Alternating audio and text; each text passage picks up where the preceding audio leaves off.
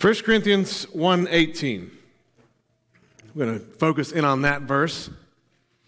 For the word of the cross is folly or foolishness to those who are perishing, but to us who are being saved, it is the power of God.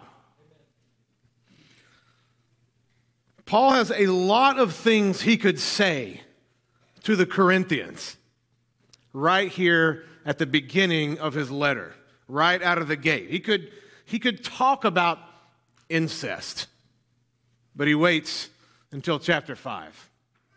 He could talk about sexual immorality, but he waits until chapter 6. He could talk about sex and marriage and celibacy and divorce and so on and, and all the, the really down to earth, ground level issues that they're dealing with, but he waits until chapter 7. He could talk about eating food offered to idols, which is a pretty big deal, and all of the issues that are surrounding that, but he waits until chapters 8 through 10. And he could address the use and the abuse of spiritual gifts. But he waits until chapters 12 through 14. And finally, he could confront those who were denying the physical resurrection of Jesus. But he waits all the way to the very end, chapter 16. There's a lot that Paul could say to this broken and sinful church. However, the biggest threat to them is not their sin, but it is their abandonment of the word of the cross. That is their danger. That beautiful message of God's redeeming and reclaiming and reconciling love through his own son dying in the place of sinners like you and me. They were in danger of leaving that behind. the cross that they looked to when they first believed through Paul's preaching in Acts chapter 18, where he spent three years with them after that, discipling them in this beautiful new reality of the gospel. They were in danger of leaving that behind. Many of you have heard the expression, dance with the one that brung you. It means that someone brought you somewhere that you couldn't get to by yourself. And that once they bring you there, once you get there, instead of abandoning them and, and looking around for something shinier, you stick with them. You don't all of a sudden act like you've forgotten what got you there, like you don't need them anymore. I'm going to go out on a limb here and reference one of the classics of the 80s Pretty in Pink. If you don't know the story, there's a, a poor girl named was Andy, played by Molly Ringwald, falls in love with the rich guy, Blaine, played by Andrew McCarthy.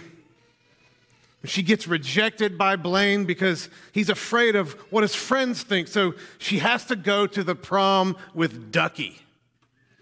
And Ducky is strange. But at the dance, she sees Blaine. And Blaine has faced up to Steff, his friends. He's faced up to Steff, played by the ever punchable James Spader. If you ever want to punch somebody, watch this movie and find Steff. All you peaceful people will no longer be peaceful.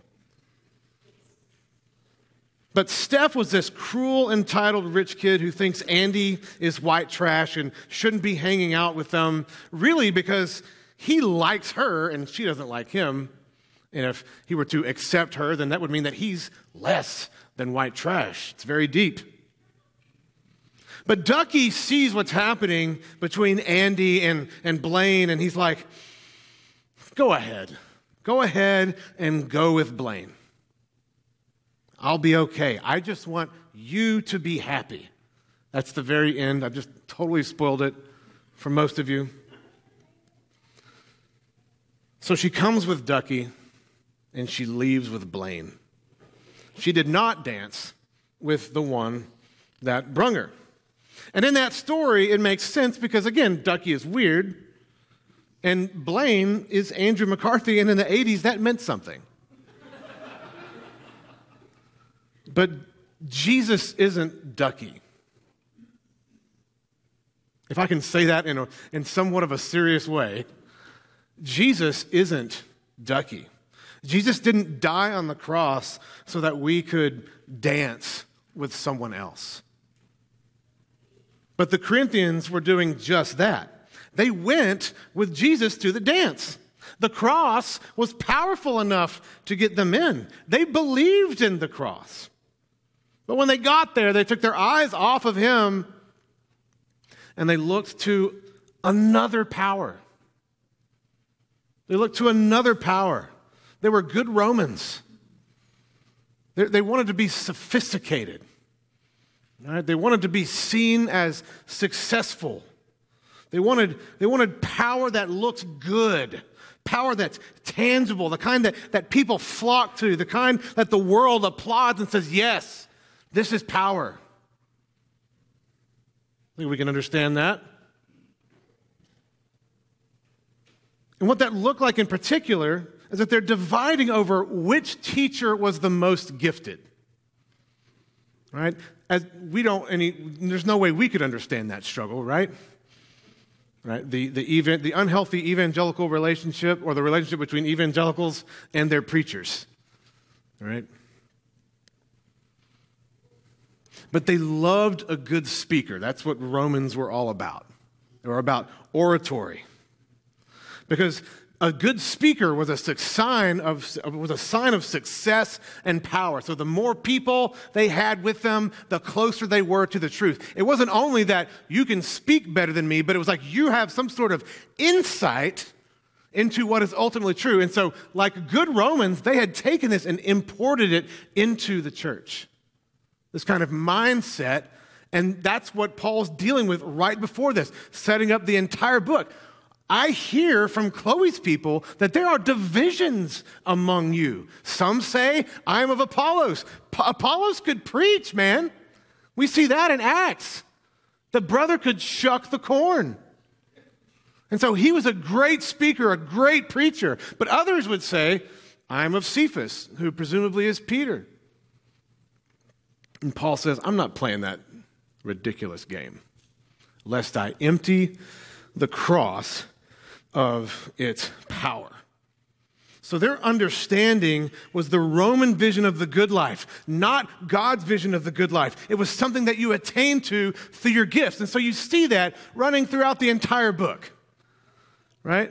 I mean, the, the vaunted spiritual gifts passage from chapter 12 to chapter 14 is these people who had taken great pride in the gift. Now, they were a very gifted church, and they had taken great pride in these gifts. Paul's like, dude, you're missing it. And so he's laying the foundation here of, of really confronting the real core issues. He doesn't jump in and confront uh, incest. He doesn't jump in and confront sexual immorality. Those kinds of sins have a way of saying, okay, if you're in that, that's real obvious. It's kind of saying, you know what? I know I need to get out of here. But it's these kinds of things that are very subtle. They're part of your water that you drink. They're part of your breakfast. And you can't even see when you're, when you're partaking of them. I mean, preaching and speaking, it's a good thing, isn't it? And so what they had done is they'd taken these good gifts, these, and they had elevated them to God's status. And in so doing, they left behind the power of the cross. It was not the power of the cross that defined him. It was not the power of a God who fixes the world and its problems through the death of a Galilean peasant. That was offensive and silly to the Romans. So you can imagine being really excited about meeting Jesus, and then all of a sudden going into this, these halls where these speakers are speaking, and everybody's really loving these guys and these orators, and then you're talking about this Jewish dude who died. So that, so that and that's how the whole world's going to be fixed. You can see their reaction to that, and how it might be really tempting to say, hmm, yeah, not, not, maybe it's not that big of a deal, or I'm just going to shut up about it. See, people are fine unless, if, if you have your little private kind of relationship with God, that's great. You know, that's, that's beautiful. That's you and Him. But once you start talking publicly about the power of the cross, that's when you're going to get some pushback. That's when people are going to look at you and say, Really? That's stupid. So, this is where they were. I feel like they were, they were just easily in this dark culture that they got saved out of, and they're trying to figure out how to be faithful Christians in the middle of all of this. And in reality, the message about Jesus, it just wasn't good enough for the Romans. It wasn't sophisticated enough. It's too simple. Like, like really God flexing his power through someone dying. What kind of power is that? So it was foolish to them. It was not just wrong, it was unimaginably wrong. It was, it was hilariously wrong. It was something you scoff at. The very notion is, is insulting, it's, it's beneath you for a good Roman citizen to even think about the cross. And so when Paul says, the word of the cross is foolishness to those who are perishing. When he writes that, I think it's really easy for us to think, oh, he's just talking about people who are not Christians there, and then to move along. Because it's true, in one way, it is talking about people who are not Christians. It is foolishness to those who are perishing. That's the very definition of someone who's not a Christian, someone who's perishing the world who is a part of the kingdom of this world that is that will be brought under ultimate judgment when Jesus comes and removes all sin. So that's true. But there's another side of this in the context where Paul is looking at the Corinthians. In effect, he's asking them, Is the message of the cross good enough for you? Are you ashamed of the gospel? Because honestly, Paul says, I think you sound like a bunch of people who are perishing. You sound like a bunch of people who have their hope firmly anchored in this world and what this world can give you. And so, by saying this in verse 18, he's not simply making a thesis about believers and non believers. He's making a thesis about to say, listen, believers can live this way, or they can live this way.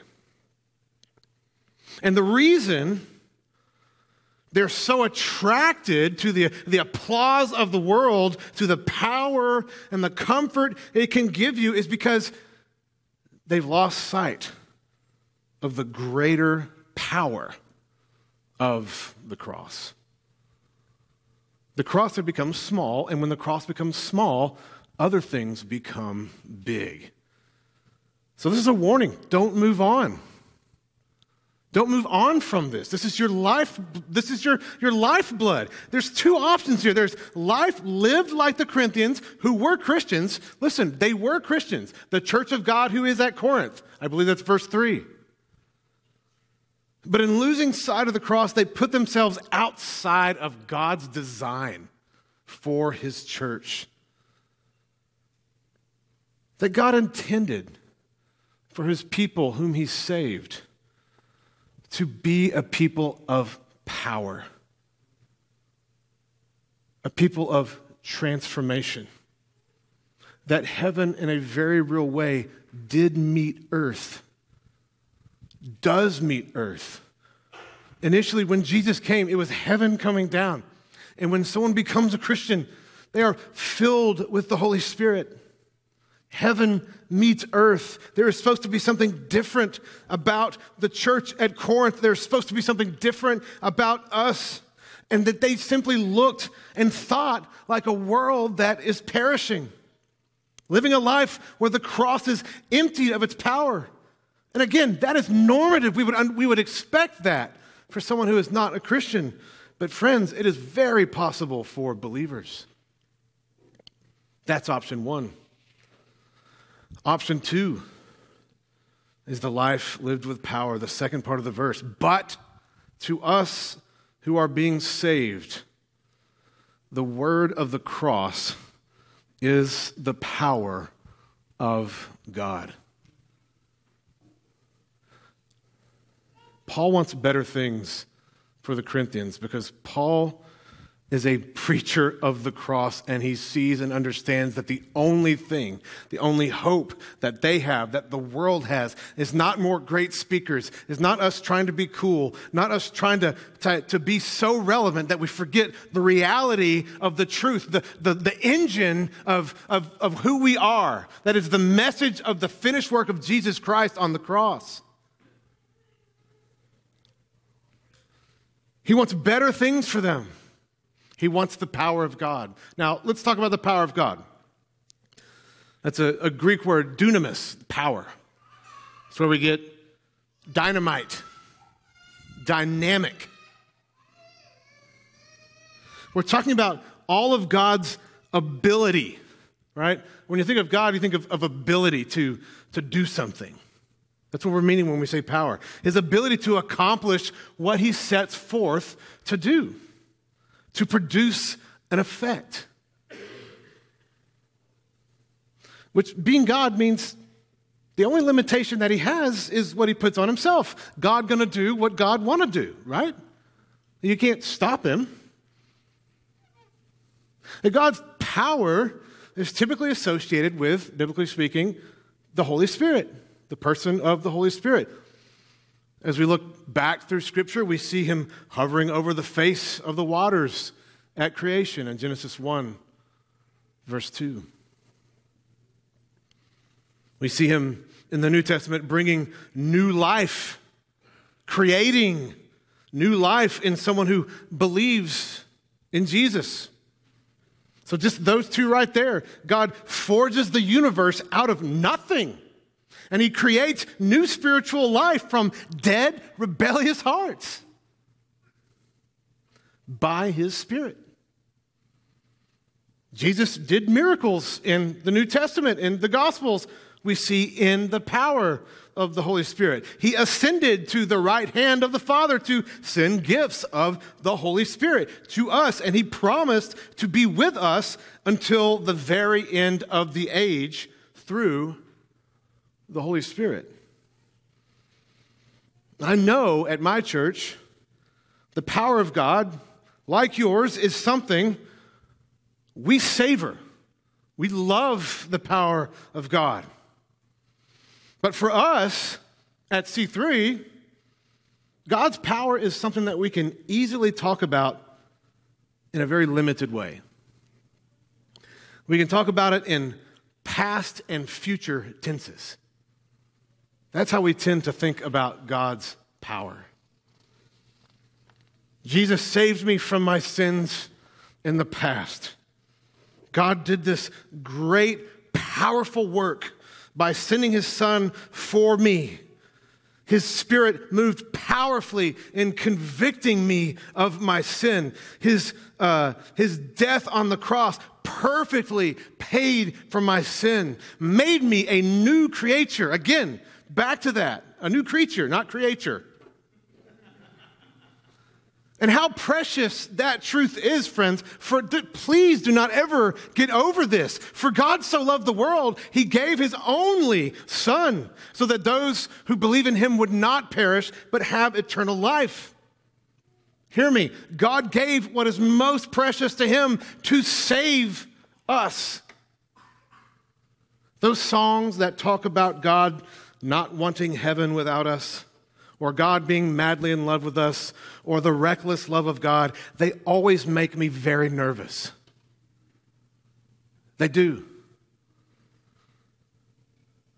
But, friends, they're trying to get at something deep about the love of God that we can't comprehend.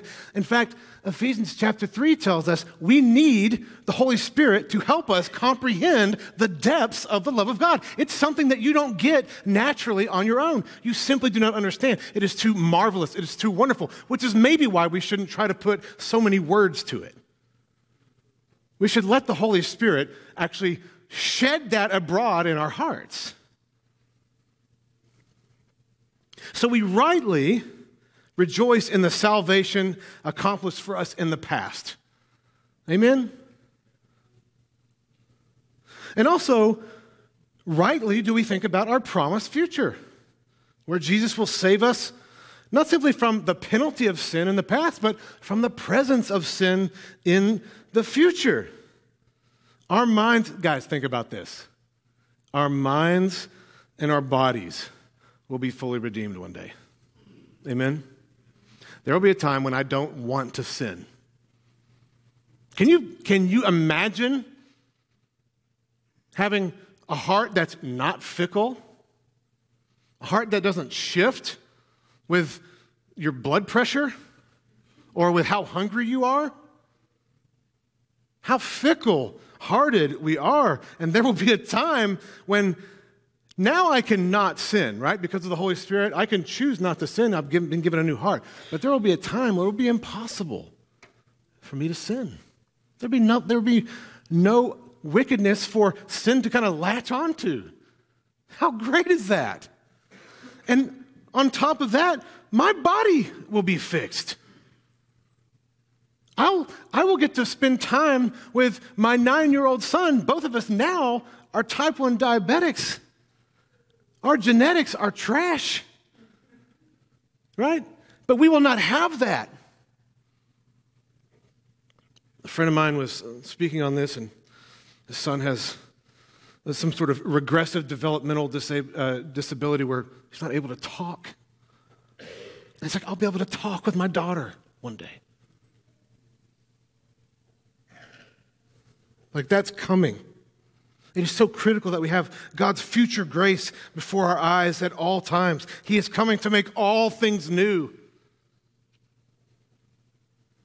And so Gandalf says, Look to my coming. At dawn on the fifth day, look to the east. I'm coming. And that is such a big, important part of the Christian life. Both of these things, God has worked mightily in the past, and God will work mightily in the future. But in between those two, we can act like He is not here, like He does nothing. Now, to be sure, I am not advocating a prosperity gospel. Jeff would not let me preach if I did. To be sure, the pilgrimage of the Christian life to the heavenly city is fraught with danger, fraught with suffering. Absolutely. But I get a sense from so many, and in my own life, and so many people that I pastor, that it's God did this work back then, and yes, He's coming back in the future, but until then, you're kind of on your own. Now, we know we wouldn't say that, but in our experience, I believe that to be true. But I want you to notice what it says here in this text. It doesn't say to us who have been saved. It doesn't say to us who will be saved.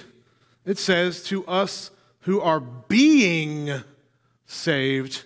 The word of the cross is the power of God. Those who are very much in the middle of their journey towards the heavenly city as we are being saved. Not our past rebellious self or our future perfect self, but my right now self. The word of the cross is the power of God to me now. The word of the cross is the power of God to you now. For example, there is still now no condemnation for those who are in Christ. Still. Yes, even with all of the running away and all of the sinning that you've done. Do you remember those socks from back uh, in the 80s? Well, most of the dudes wore these. They were socks that you'd pull them up, they had like stripes around the calf. And then after about a year of wearing them, they would start to sag because the elasticity would wear out. Jesus' elasticity never wears out. The cross never sags. The cross never loses its power. Entropy does not apply to the dunamis, to the power of God. He is the same yesterday, today, and forever. And so when he said, I do at the cross, that was forever. He is the ultimate faithful husband. But in addition to that, God doesn't simply save us from afar. He doesn't dictate our salvation in the councils of heaven. Let them be saved. Let Jesus come down and die on the cross for their sins, and their sins are nailed to the cross, and then boom, going back up. But in saving us, he draws near in loving affection. God calls us things like the beloved. God calls you beloved. Zephaniah 3, God sings over his people. Is there room in your theology of God for the king, ruler of the universe, to sing over you? God doesn't administer forgiveness from afar. You can't separate the power of God in the cross from the, pre- from the promise of God to be present among his people. As those who are being saved, friends, God is not locked in the past, nor is he waiting off stage for the future to get here, but he is here now among us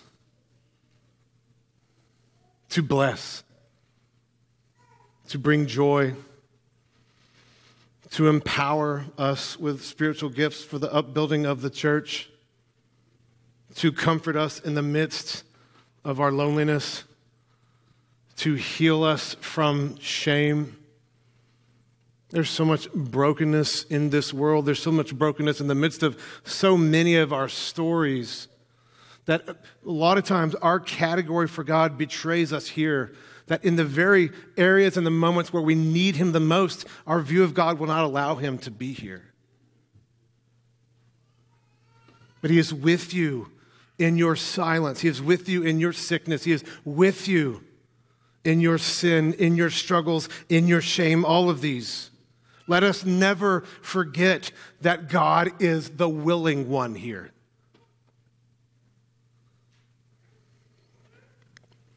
Let us never forget that long lay the world in sin and error pining till he appeared and the soul felt its worth. He is here now in spirit with us. And that's actually what we have to offer those who are perishing. We are the temple of God. Come and see what he's like. Not only, certainly, as we describe him to you, but come and taste and see that the Lord is good.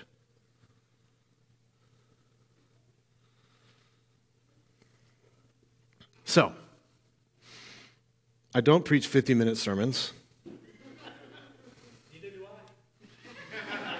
I was given 50 minutes, and I don't have a 50 minute sermon. But I would like to end by talking about how to lay hold of the power of God. Um, how to dance with the one that brung us. Three, three suggestions. First and foremost, listen to the Word of God. Whose word? This it always comes down to this. Whose word are you going to believe? It nothing has changed since Genesis chapter 3 when all of this mess started. Where Satan started saying for the first time, Did God really say? Are we going to believe the word of Satan or are we going to believe the word of the cross? He's still playing that same tune. It's the only one he has. It's like the Eagles. It's, it's Hotel California, played a billion different ways. That you can check out anytime you like, but you literally can never leave because that's all they play over and over and over again. This is the same tune that he still plays. And here's how it goes. Did God really say, John O, that you are forgiven? Even though you just committed that sin yet again? Did God really say? Nah. I knew you weren't really serious about Him. I, I knew you were a flake. I told you not to try and obey. You'll never change. You're just going to be stuck in that sin for the rest of your life. Satan wants to, to call into question all the promises of the power of the cross to us.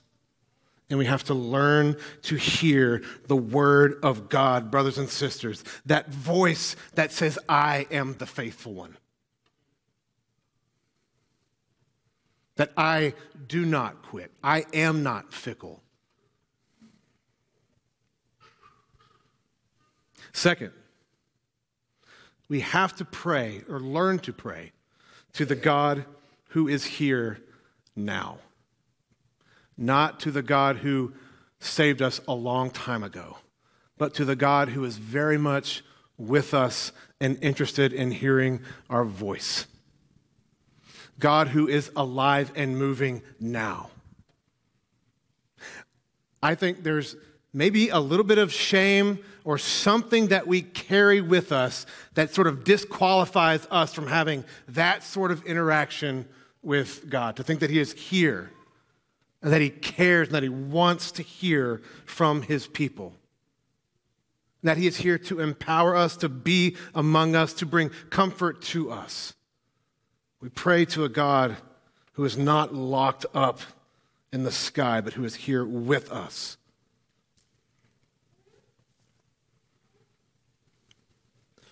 I remember when I was uh, in seventh grade, my parents were about to get divorced. And um, they, we grew up down the street from Tom and Teresa Nelson. And we heard that there was this thing going on at the church called the Song of Solomon. It was a sermon series that took that church from about this size to about 80,000 in a month because somebody was talking about sex and real things. And my parents, in a last ditch effort to fix their marriage, went and tried to get a little church in. It didn't work. But what, was, what struck me was the content. I'd never heard that talked about. But was the fact that there were people who were living as if God existed. All of a sudden, there's dudes walking around with their Bibles, and not just priests, but like dudes wearing jorts had their Bibles and pencils and raising their hands and, well, I mean, about this high, raising their hands about this high, not too high, right? It's Bible church. I can get away with it. Tom's a friend. And, and I was struck. It's like, wait a second. God's real.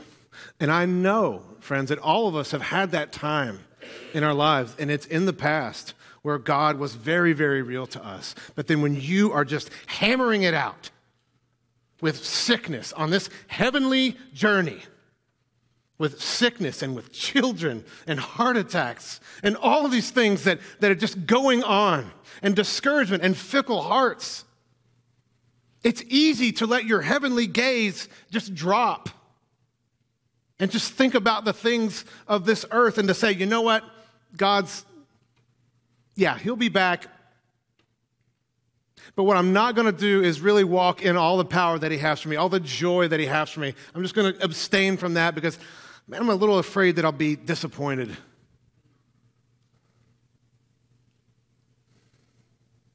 And so, brothers and sisters, when I say pray to the God who is here now, I'm not talking about trying to stir up some kind of emotional excitement, but of the biblical truth that the triune God has come to make a home in you and in me. And then finally, the, the, the last thing I mean, there's a bunch of other things that you could do. But I think for us, um, the last way to lay hold of the power of God, to dance with the one that brung us, um, is to practice the word of the cross on one another. To practice the forgiveness that's been given to us on one another. Um, learning to see each other through the blood of Christ. Married couples. Learning to practice radical forgiveness. Not to hold my spouse's sin against me, but to keep short accounts with my wife and in reality, her keeps short accounts with me. That poor woman. that poor, poor woman. And how endowed with the grace of God she's been to simply be merciful and gentle towards me but it's the practicing of the cross of Christ that that becomes a reality. You begin to understand and see people through the lens. And then when you start to be forgiven in the same way, it starts to put some skin on this theoretical reality of the gospel, of the power of the cross, that it's meant to take up residence here in the way we treat one another. And as we do that, as we lean into forgiving one another, we truly are laying hold of the power of God. Forgiveness is meant to be used. The cross is meant to be put to work. It's meant to lift heavy weight. It's meant to exist in the midst of community. This is a church that is about loving one another, about members coming together and taking responsibility for the life of the church. What a privilege it is that we have to do. But listen, brothers and sisters, if the cross is not at the center of that, how long is it going to take until you run into somebody that's just a little bit annoying? If we don't have the cross, then in other words, everybody better be exactly like I need them to be. Now, some of us are gregarious people, and we can have a broad range of people that we can tolerate. But for me, that's about two people. I need the power of the cross. If the church is going to be the church, I need the power of the cross. The Corinthians needed the power of the cross, not to divide themselves into factions, but to love one another as Christ loved them, which assumes a healthy dose of forgiveness. This is crazy, upside down stuff. The world wants nothing to do with that. In the world, you mess, you mess me over, I'm done.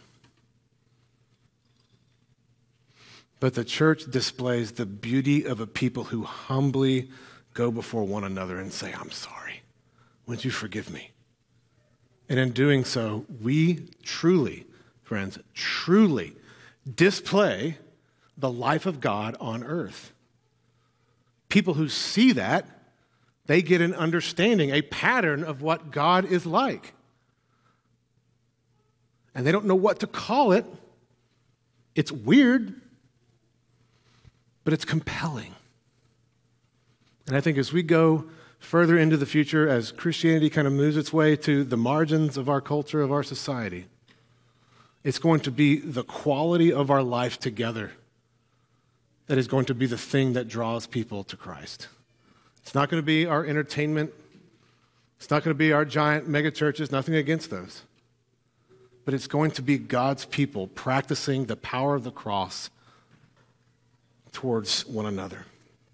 So, and finish ing, because that baby's ready to get out of here. Um, learning to dance is awkward and it takes time. Um, most of us are like junior highers who sit on the side of each wall, and then there's that one crazy kid who comes out in the middle who's not afraid to dance at all. And God is asking us to take the risk to get into the middle and to learn to dance, to learn to take hold of His power. That He has so much more, to not leave the cross, the power of the cross behind.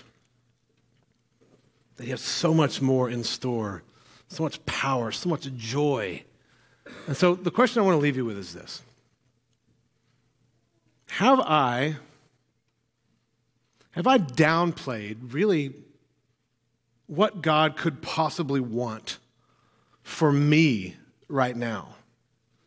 Have I said, no, he doesn't do that anymore? Or, uh, no, well, that's what weird kind of charismatics people do. They're trying to manipulate God. I'm not talking about that. Have you limited and said, no, God, you're, you're really, in some way, you're not here. You don't want to hear me. How can you open your heart up and say, God, I want you? I'm asking you to be here with me. I think when we do that, friends, God will respond. So, would you pray with me? Let's make that so. Let's ask the Spirit to help us do that. And as we do that, we become the church that God designed us to be.